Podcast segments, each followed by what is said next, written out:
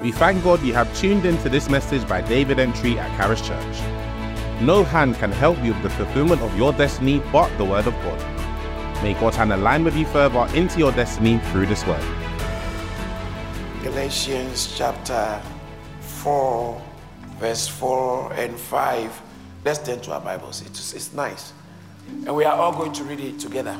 Galatians chapter 4, we are reading verse 4 and verse 5, and all of us are reading. Is everyone there? Yes. If you are there, say amen. amen. All right. God sent forth his son, made of a woman, and made under the law, to redeem them that were under the law, that we might receive adoption as sons. Amen. And my second Bible reading, Isaiah chapter 9, verse 6. Isaiah chapter 9, verse 6. It says, For unto us a child is born, unto us a son is given, and the government shall be upon his shoulder, and his name shall be Wonderful, Counselor, the Mighty God, the Everlasting Father, the Prince of Peace. Amen. Amen. Shall we please pray? Father, thank you so much for giving us the privilege to be assembled here before you. And thank you that you've given us your word we can read from and we can hear from. Oh God, speak to us from an open Bible and let our eyes and our hearts be illuminate, illuminated Amen. to see Christ, who is the beauty of Christmas. In Jesus' name, Amen. Hallelujah. Amen. Please be seated. Today I want to talk briefly about the beauty of Christmas. The beauty of Christmas.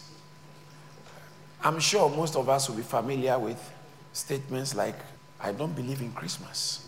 Most of us here, if you've been a Christian for a while, or even some of us before we became Christian, you come across people who lambast Christmas who are supposed to, who say they are Christians, but they can't stand Christmas because A, B, C, D, there's no Christmas tree in the Bible, there's no Santa Claus in the Bible, Jesus was not born on the 25th of December, and there are no turkeys, and the rest, and all, and all those things.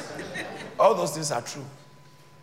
Really, Jesus was not, was not born on the 25th of December because shepherds don't watch their flock by night on the fields in December in winter. Which shepherd would go and sit in the field in winter? So he wasn't really born in December. Really, scholars believe he was born around April. So, really, but so then why are we celebrating it? Why not? You hear someone say, I don't believe. So where are all these Christmas trees from? If okay, if you if you're Christian, why do you need Christmas tree? Do you know it has a pagan background? Oh, yeah. If he has a pagan, why don't I Christianize it? It's not what you do that determines the value when you're Christian. It's who you are. It's who you are. So, but the truth is, to the Christian, Christmas must not just mean what it means to the world. There's beauty in Christmas, which the Christian must not miss. That's where the problem is. That you're doing all that, you have been tree, and you're a Christian, and yet you have missed the beauty of Christmas. The core essence of Christmas you have missed it. That's a problem. Christmas, it didn't just start with some people who felt like, really, uh, let's convert pagan religion into. So that's, that's, that's, that's not the story of Christmas. Christmas is a story. Christmas is set in timeline. Jesus was not born 25th December, but certainly he was born one day. So the fact that he was born is what matters to me. Because the day he was born doesn't really matter. Because God never gave that a day he would be born a certain date. But he was born in the fullness of time. In Genesis, in Genesis chapter 3, God said, A woman is going to give birth. And he didn't say that the seeds of the woman shall prove you. He said, The seed. There was a seed come, a particular seed. The theologians call it proto evangelion, the first gospel. The first gospel that was preached was preached by God to the devil. God was the first person to preach the gospel. And then Abraham shows up on the scene And God told Abraham, In you shall, Genesis chapter 12, verse 3, in you shall all the families of the earth. It's not talking about plenty people. It's just there's a particular a particular being, a particular personality coming from the loins of Abraham. So when God was calling Abraham, he didn't have a his mind was not just on a land. What God had in his mind was the Messiah. Bible said, and Abraham believed it was accounted to him for righteousness. He believed in the Christ who is coming through him, his loins. So God spoke about it. So when we talk about Christmas, there is, watch this, there is the prophecy aspect of Christmas, which started in Genesis. God said the Messiah is coming, the King is coming.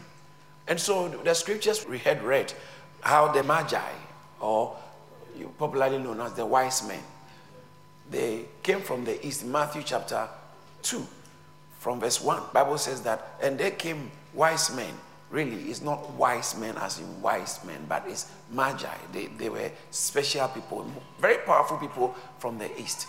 And they came, Bible says that Jesus was born in Bethlehem, Judea, the days of Herod. Behold, wise men from the east came to Jerusalem. What for? And when they came to Jerusalem, saying, Where is he who has been born king of the Jews? For we have seen his star in the east, and have come to worship him. And then Herod was very troubled. When Herod the king heard this, he was so troubled, and not only him, the entire Jerusalem was troubled. What's going on? A king is this thing is serious. It troubled the whole city. Bible says that, and all Jerusalem with him, they were troubled. What is it people talking about? So Herod had to call the, the scribes and the priests because they were those who were custodians of prophecy. Because these guys were pointing to, they saw a star, but the star cannot read. What we are seeing in our days must be traced to prophecy. So they said, let's check the prophecy. So they checked the prophecies and they realized that it has been said that in Bethlehem of Judea, a king is about to be born at this time. So prophecies, this thing we are celebrating had been prophesied many, many centuries before Jesus arrived. It was prophesied at the fall of man. And every prophet who came on the scene spoke about it. Every prophet who came on the scene, you are not a prophet until you speak about Jesus. The value of a prophet is he spoke about the coming Christ. That's why John the Baptist was the greatest of all the prophets. Why? Because he said, Now, behold the Lamb. I present him to you. So, it's important to understand that this whole thing about Christmas and about the coming of the Son is prophecy. And it wasn't only just prophecy, it's also set in the timeline of history. It's undeniable, undisputable, unavoidable. You can't change history. The one who gave you that first bottle of alcohol to drink is gone down in history. You can never forget that person. There, there are people in your life you just can't forget. Even God cannot change history. When we are talking about the birth of the Christ, it's history. This is we are talking about history. It's not like someone concocted an ideology or something. It's history. Jesus Christ actually lived. There was a person who lived, and it's historic. It's there. It's in the history book. You are a very bogus historian if you deny the unimpeachable history of Christ. In fact, there's no academic exercise you can submit and deny the existence or the, the history of Christ and it be marked correct when it comes to history. You are a bogus historian. Because history cannot be changed, and history is there. So this thing is to set in a timeline of history. What time? Bible talk about when Herod was king. Herod is not a religious person. He was a political person. Oh, in Luke chapter 2, interesting. Luke chapter 2, verse 1 and verse 2. Very interesting submission there. Even before we go there, let me draw your attention to something very crucial in the book of Luke chapter 1, from verse 1, 2, and 3. Luke chapter 1, verse 1, 2, and 3. Luke says that inasmuch as many have taken in hand to set in order the narrative of these things which have been fulfilled amongst us, is not somewhere. We know this thing have happened, it's real. Luke said, people have had their own narratives. Every everybody have written something. He said, It seems prop. Look at that. Just as those from the beginning were eyewitnesses and mini, ministers of the word delivered them to us. He says that, now verse 3 is the keeping. Luke said, He's a medical doctor. How many of you know medical doctors can ask questions you don't want them to ask? And sometimes you don't have a choice. Because he has to investigate. His mind has been trained to investigate, to look at the root causes of situations before he prescribed. So Luke said, everybody is writing. People have given narrative. I've also, it seems appropriate. It seems appropriate. It seems good to me also. Having had perfect understanding of all things because he investigated all the eyewitnesses, spoke to them. What have you seen? What were you there? He said, having done all things from the very first to write unto you an orderly account, most excellent Theophilus. It seems, look at verse 4, to write unto you. Why? Why am I writing all this? Is that simple?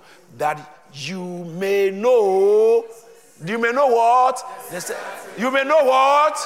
Say it again. You may know what? When it comes to Christianity, listen to me, brothers and sisters. There are some things when you are not certain about, it doesn't matter. But there are some things you can't afford but to be certain about. There are things in Christianity, for instance, the birth of Christ by a virgin. You have to be certain about that. Don't say, oh, maybe science, uh, like a child may ask, but what if there are some aliens on another planet? Some of the things you can't be, but what if maybe um, Abraham's mother was like, some things it doesn't matter, you know, it's okay not to have certainty, but you cannot be an effective Christian without being certain on some things. So he said, You know, we live in a time of um, um, relativism. To you, it's your truth. To you, it's your truth. All those things like, there are things that must, you are not certain about your name. You, are not, you have to be certain about your date of birth.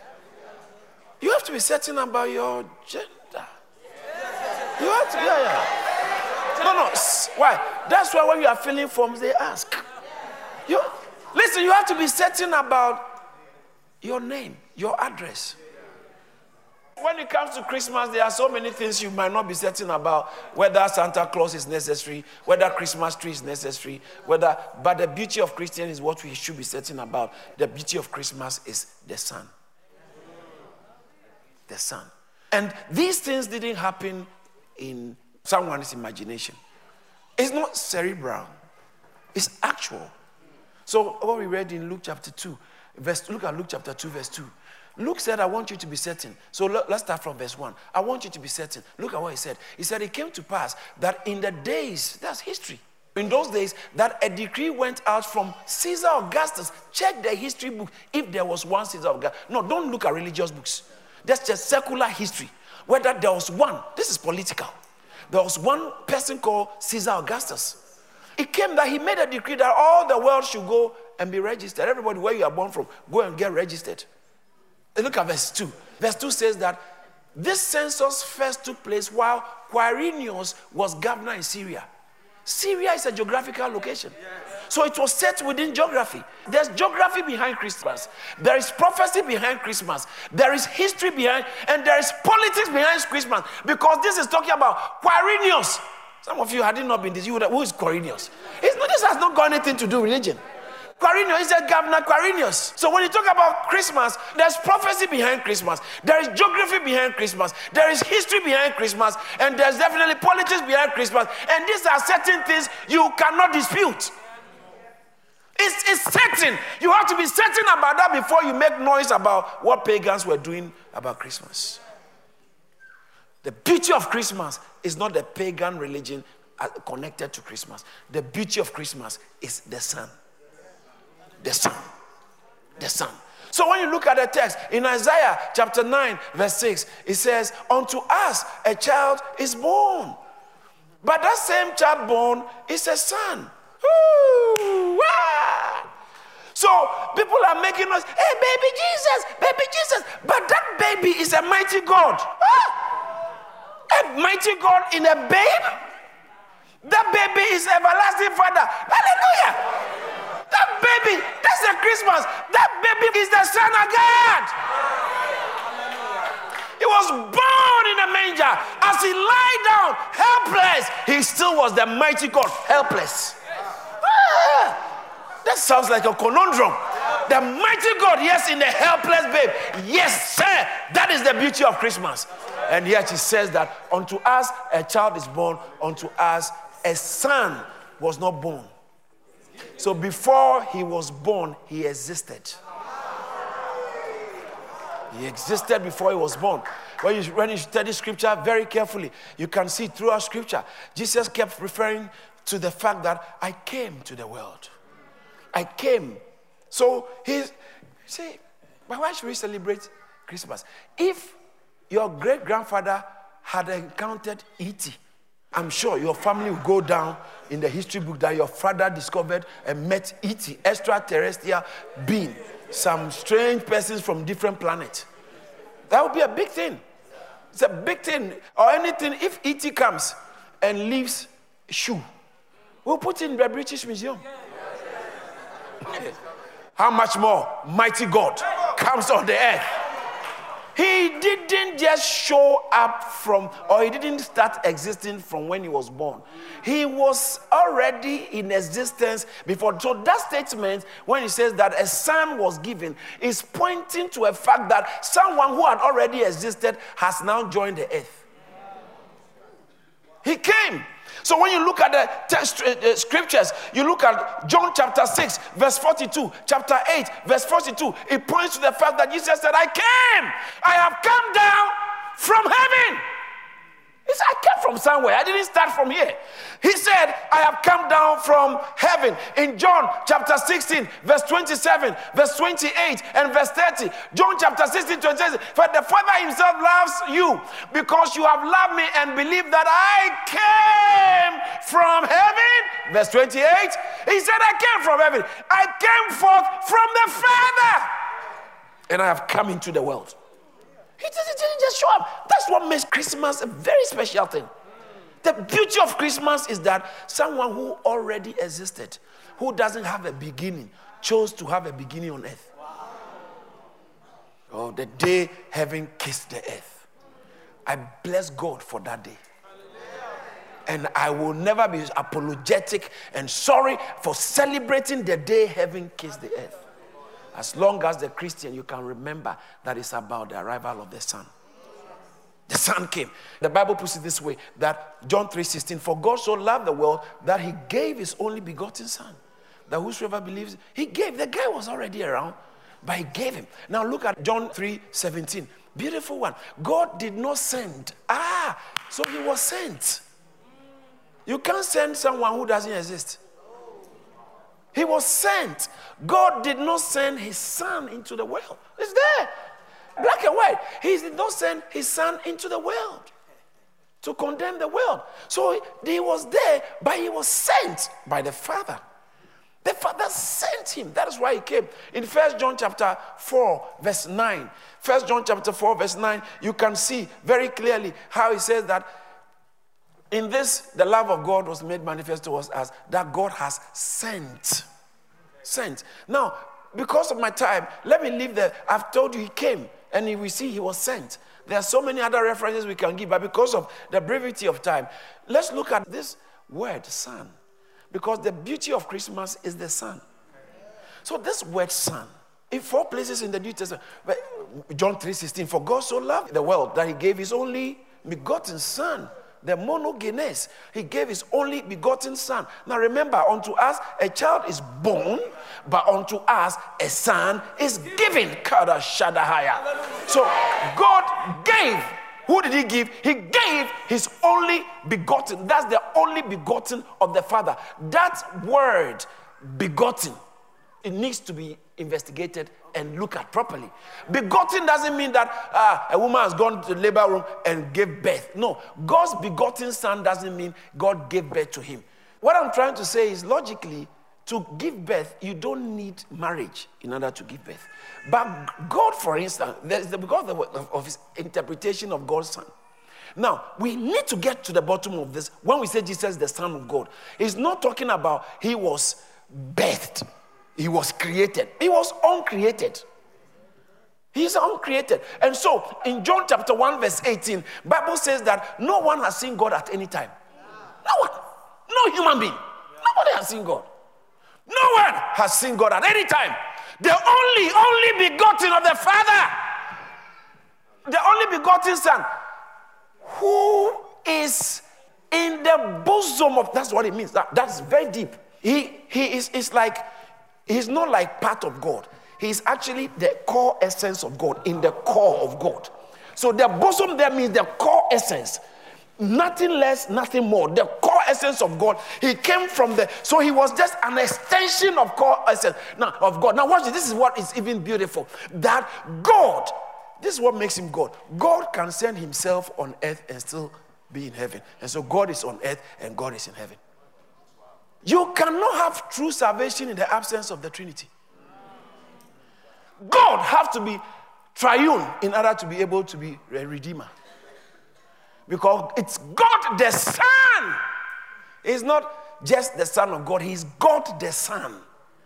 God the Son. When we say He's the only begotten of the Father, it, it, means that He's not like God gave birth, but He just came. He's like an extension. Uh, uh, God, God Himself, He just brought Himself.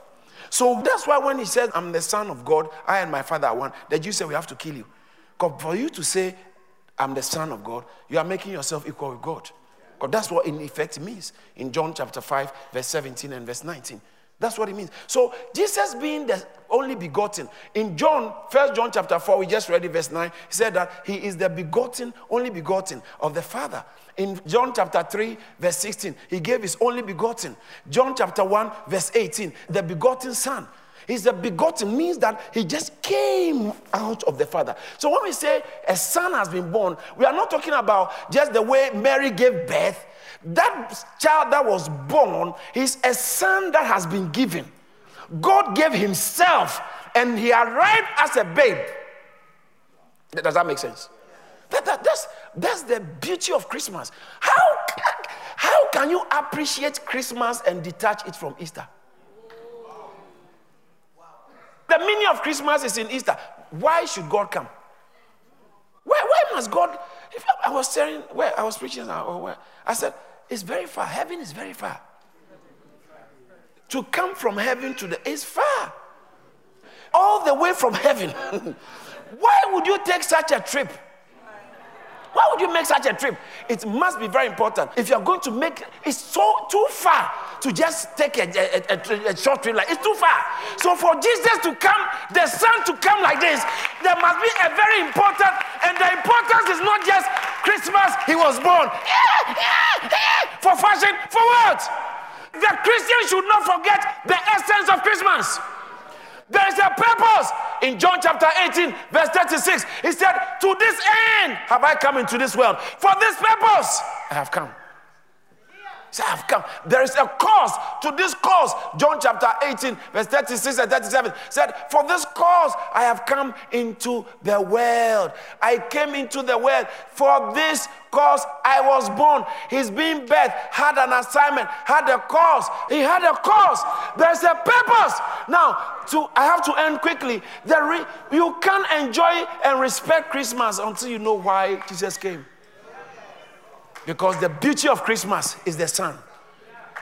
If you take your eye off the son, then you just have trees, turkeys, um, pudding, kissing on the mid, uh, what, uh, mid, mid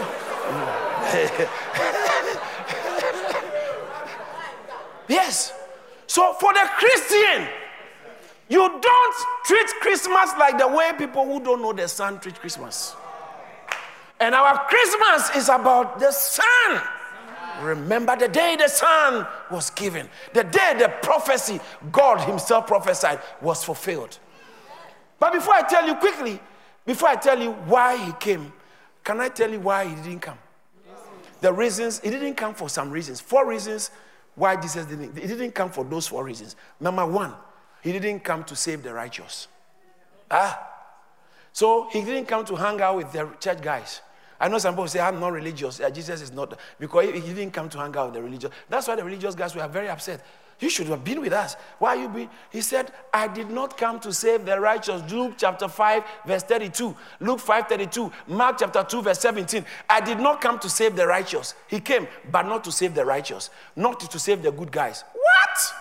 He didn't come to call the righteous? So that's one wrong reason why people think he came. He didn't come for the righteous. Number two, why he didn't come? He didn't come to condemn the world. He didn't come to condemn the world. In John chapter 3, verse 17, God did not send his son into the world to condemn the world. He didn't come to condemn me. That's not why he came. In fact, I saw this text that really was a blessing to me. He said in John chapter 12, verse, verse 47 or so, he talks about how I didn't come to judge the world. Yeah, he says that. And if anyone hears my words and does not believe, I did not judge him. I did not judge him. Why? Because I did not come to judge the world. He didn't come to judge. So he didn't come to condemn the world, he didn't come to judge. That's why when they even insulted him on the cross, he never responded. Because he didn't come to judge, he didn't come to condemn. If he had responded that he has violated his purpose for coming, he didn't come. So, number one, he didn't come to call the righteous. Number two, he didn't come to judge the world. Number three, he didn't come to abolish the law of God or the prophets. He didn't come to rubbish them. Whatever Moses is saying, forget it, it's not necessary. Well, he didn't come to know. In Matthew chapter 5, verse 17, he said, I did not come to destroy the law of the prophet, but I came to fulfill them. Romans chapter 8, verse 3, it says that what the law could not do in that he was weak to the flesh, God did by sending his son. So he fulfilled, he came to fulfill the law, not to destroy the law. He didn't say the law is not necessary. However, in Romans chapter 10, verse 4, the scriptures clearly say that Christ is the end of the law. It doesn't mean he came to rubbish it. He came to fulfill it so much that there's no requirement the law is asking that hasn't been met. He has fulfilled it. He's the end. Now the law has been satisfied fully. All right, the law has been sorted. So he came to sort the law for us so that we can come in him. And when we are him, it's like we have already sorted the law. All right. So he said Christ is the end of the law for righteousness, righteous behavior. To appear righteous before God, no one was able to do it. The law was too high. We were just breaking it left, right, and center. And Jesus came and said, Okay, let me just do it. And he did it for us. So now, when you are in Christ, there's no charge the law can bring against you. Yes. That's right. There's now, therefore, no condemnation to those who are. Hallelujah. But quickly, he didn't come to destroy, destroy the law. So, number one, he didn't come to call it the righteous. Number two, he didn't come to judge the world or condemn the world. Number three, he didn't come to destroy the world. And number four, Mark chapter 10, verse 45, he didn't come to be saved. Those of you who come to church only to be saved. Jesus didn't come to be saved. Very interesting. Even though he's God who came. That's why he allowed himself to be born in a manger. He was God. People should have been running around him like head pastor. You know, you know the way head pastors are sometimes, if you make a mistake, you don't address him by his title. Some pastors, the way he descend on you. Jesus did not come to be served. So now, why did he come? Quickly, and I end. That is what validates the birth. That's what validates. Number one, he came to show us God. He came to reveal God. He came, he is the S, Hebrews chapter 1, verse 1 to 3. God, who in sundry times spoke to us, Hebrews chapter 1, verse 1 to 3. God, who at various times and in various ways spoke in times past to the fathers by the prophets, has in these last days spoken to us by his Son, whom he has appointed heir of all things, through whom also he made the worlds. Now look at the verse 3. It's there. The mystery is there. Being, watch this, who? Jesus. Being the brightness of his glory and the express image of God's person. That's why in John chapter 14, verse 6, many people know John 14, 6. I am the way, the truth, and the life. But John 14, 9 is very serious. John 14, 9, he said, I have been with you, you have not you don't know me. You're asking me, show me the Father. If you have seen me, you have seen the Father because I came to show human beings. Do you remember I said that no one has ever seen God at any time? John chapter 1, verse 18. No man has ever seen God at any time, but the only begotten of the Father, he has defined him, he has revealed him, he has declared him, he has manifested God. If we want to know how God looks like, you have to look at Christ. So he came to reveal the Father because many people religiously are looking for a God to serve. And they are serving wrong gods. They, they, any God who has a different name from the Jehovah God who has a son called Jesus, that God is a demon. Why are you saying that? Why are you saying that? The devil wanted worship. He's always wanted worship. So when he fell on earth, now he's trying to get people to worship him. So he will package himself like an angel of light. So if you don't know the true God, you will see him and he looks like God, and you give him your own name, and thinking that you are a good person and you are worshiping God, but you are worshiping the devil. But so, how do I know the right God? You have to look at Jesus. If that, that God, any God you worship, which cannot be defined in the light of the Son, Jesus Christ, being the Son of this God, being the God who are manifested in the flesh, is a devil. You are worshiping demons, even though you are a good person. Don't believe me till you die. Then you will see. so, so he came to reveal God. Colossians chapter 1, verse 15 says that he is the image. Ah. Let's all read it from the screen. Let's all read. It. Let's go. Oh, read it louder. The, the loudest. Christ. He is the image. You want to see how God looks like? Look at Christ. He's the picture, he's the photograph of God invisible. You can't see for once. Now you can see him. So he came to reveal, watch this, to reveal God to us. And number two, only two purposes. Number two, number one, he came to reveal God. Number two, he came to redeem man. He came, to, that's, that's why he came. He came. That's why the Christmas loses meaning in the absence of Easter. What is Christmas that cannot be traced to Easter? Most people who cannot see Easter in Christmas have missed the purpose of Christmas. You have missed the beauty of Christmas if you can't see Easter in Christmas. Why would he do all this journey and come? Just for you to eat turkey? It might be even cheaper after Christmas. Eh, so you can eat it after Christmas and it's the same stomach, it's the same tummy to enter. so he came to redeem man. He came to redeem man. That is why even the devil, not even the devil could stop him from going to the cross. Galatians chapter 3, verse 13 said, Christ has redeemed us from the curse of the law. Now, this leads me, as I finish, my core scripture that I read Galatians chapter 4, verse 4 and verse 5. Christmas and Easter are tied there. Look at verse, verse 4 is Christmas, verse 5 is Easter. You can't separate the two, they are married. Now let's look at verse 4. Galatians chapter 4, verse 4. When the fullness of time, say, this is history, history. When the fullness, Christmas is so buried in history, you can't do anything about it. You don't like it, you can't do squat. It was there before you were born. When the fullness of time had come, God sent forth what? His son. The beauty of Christmas is in the son.